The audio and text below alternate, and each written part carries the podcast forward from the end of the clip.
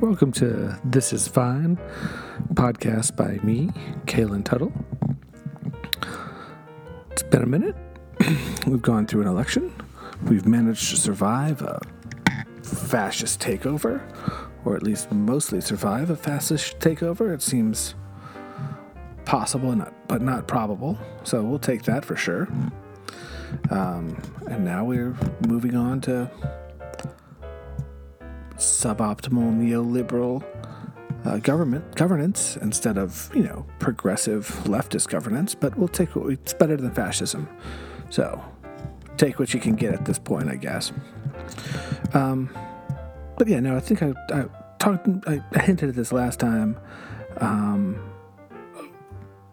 but uh, one of the reasons I haven't had to podcast as much is because I've deleted all my social media and my mental health has been better. Um, but I do, I know that I'm entering into the fall and winter, and there's going to be less to do, and it's darker sooner. It's 7:30, and it's been dark for an hour. So um, I'm going to need something to do to get myself through the winter. And I decided that I would go back to the original topic of just going through um, 100 things that I love. Um, obviously it's going to be a little bit pretentious and self-important because I feel sh- like I've decided that hey, you know what I'm going to do? I'm going to talk about 100 things I love um, because I'm so important and the things I care about are so valuable and people want to hear me talk about stuff so much that I'm going to dedicate 100 episodes, 10 minutes at a time, uh, a thousand minutes to rambling nonsense about things I like. So that's what you're in for for a little bit. Um, started this list um, in my Moleskine notebook because, I mean, of course I have Moleskine notebook. I'm a cliche hipster. Um, this is Moleskine number 31. Um, the first thing that I wrote down when listing things I love, and again, qualify this, this is like not a people list um, or people that I know personally list. Uh, the first thing I wrote is uh, Moby Dick.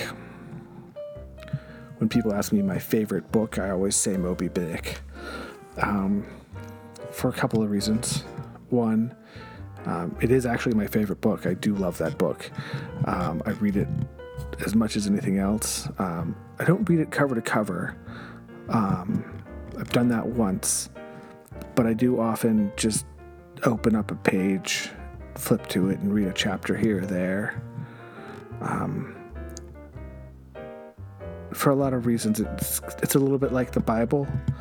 Uh, that if you flip through to a couple of books, you're gonna find something that that kind of speaks to you, and something that gives you a little bit of sustenance, uh, a little bit of liter- little bit of literary grit to get you through a tough time. Um, it's nice. The thing about Melville that I, I really like is he's just funny, but he's funny in a bleak, like bleak way. It's not chipper cheerful humor. Um, I mean, spoiler alerts if you haven't read the book, but like, there's one survivor of the Pequod. Um, so, you know, it doesn't end well for anyone involved um, the whale murders everybody, um, rightfully so. But there's so much in Moby Dick. I mean, it's you know it's a huge book.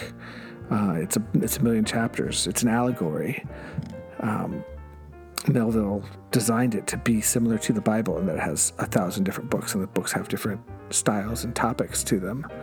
Um, so there's always something in there. There's always some meat.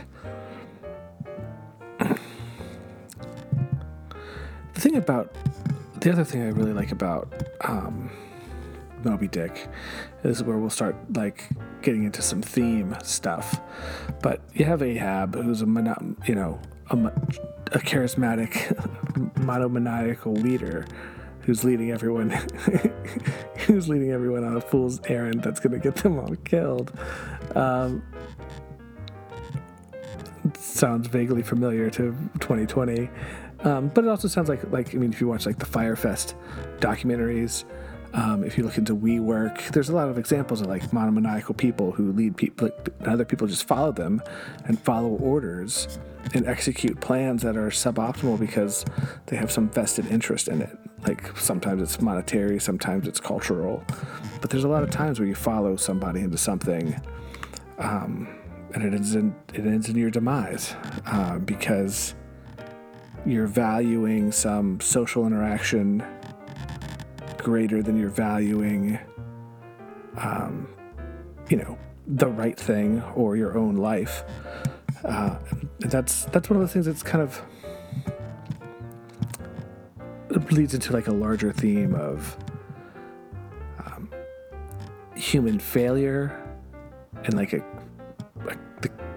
bleak comedy of human failure uh, that I love so much. It, it comes back a thousand times, but it's like the monkey, the lady who painted over the Jesus picture in Italy, and it looks like a monkey. Um, like there's just this specific type of human failure that I just find poetic, and it's symbolic of all of human failings.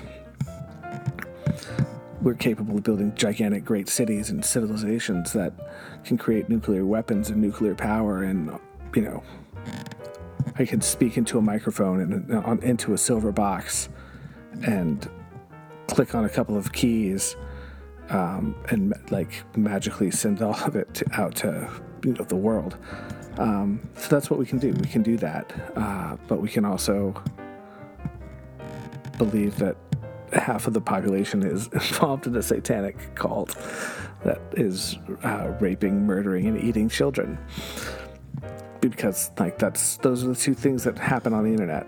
Both are that's that's the spectrum, um, and, and, both are kind of failures because instead of talking to some other human being, I'm screaming into a void.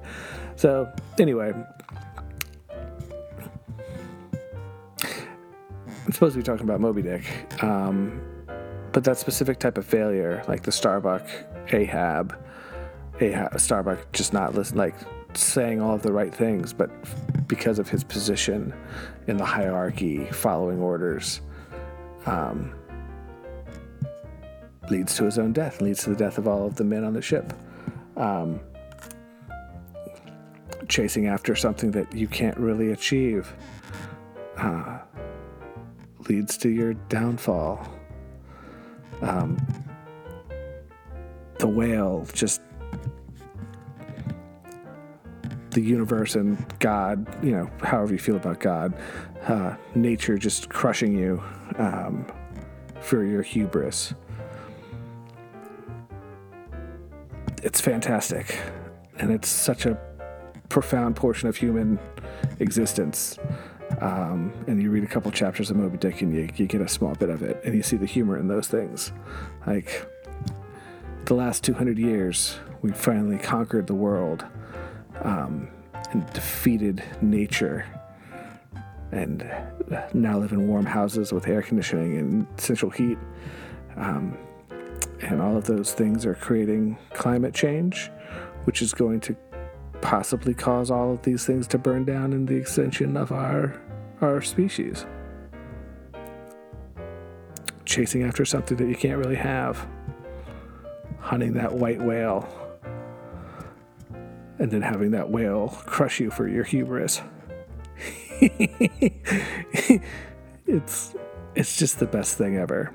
So I love it for all that. um, and there's other like there's a million other layers, um, but that's the one that I like uh, because I'm a bleak, cynical son of a bitch. Um, I just talked for ten minutes about Moby Dick, just rambling on and on. I do love that book. I don't suggest everyone read it. Um, I don't really think it's a book for everybody, but goddamn, it's a book for me. Um, that's all I got. I got 90 more, 99 more of these guys. So uh, you you got to get used to them, or you're just gonna tap the fuck out. And I understand if you just tap the fuck out. There's only like seven of you anyway, so if you're gone, you're gone. I get it. Um, but I'm just gonna keep talking about things I like. Try and stay in a keep myself in a good mood.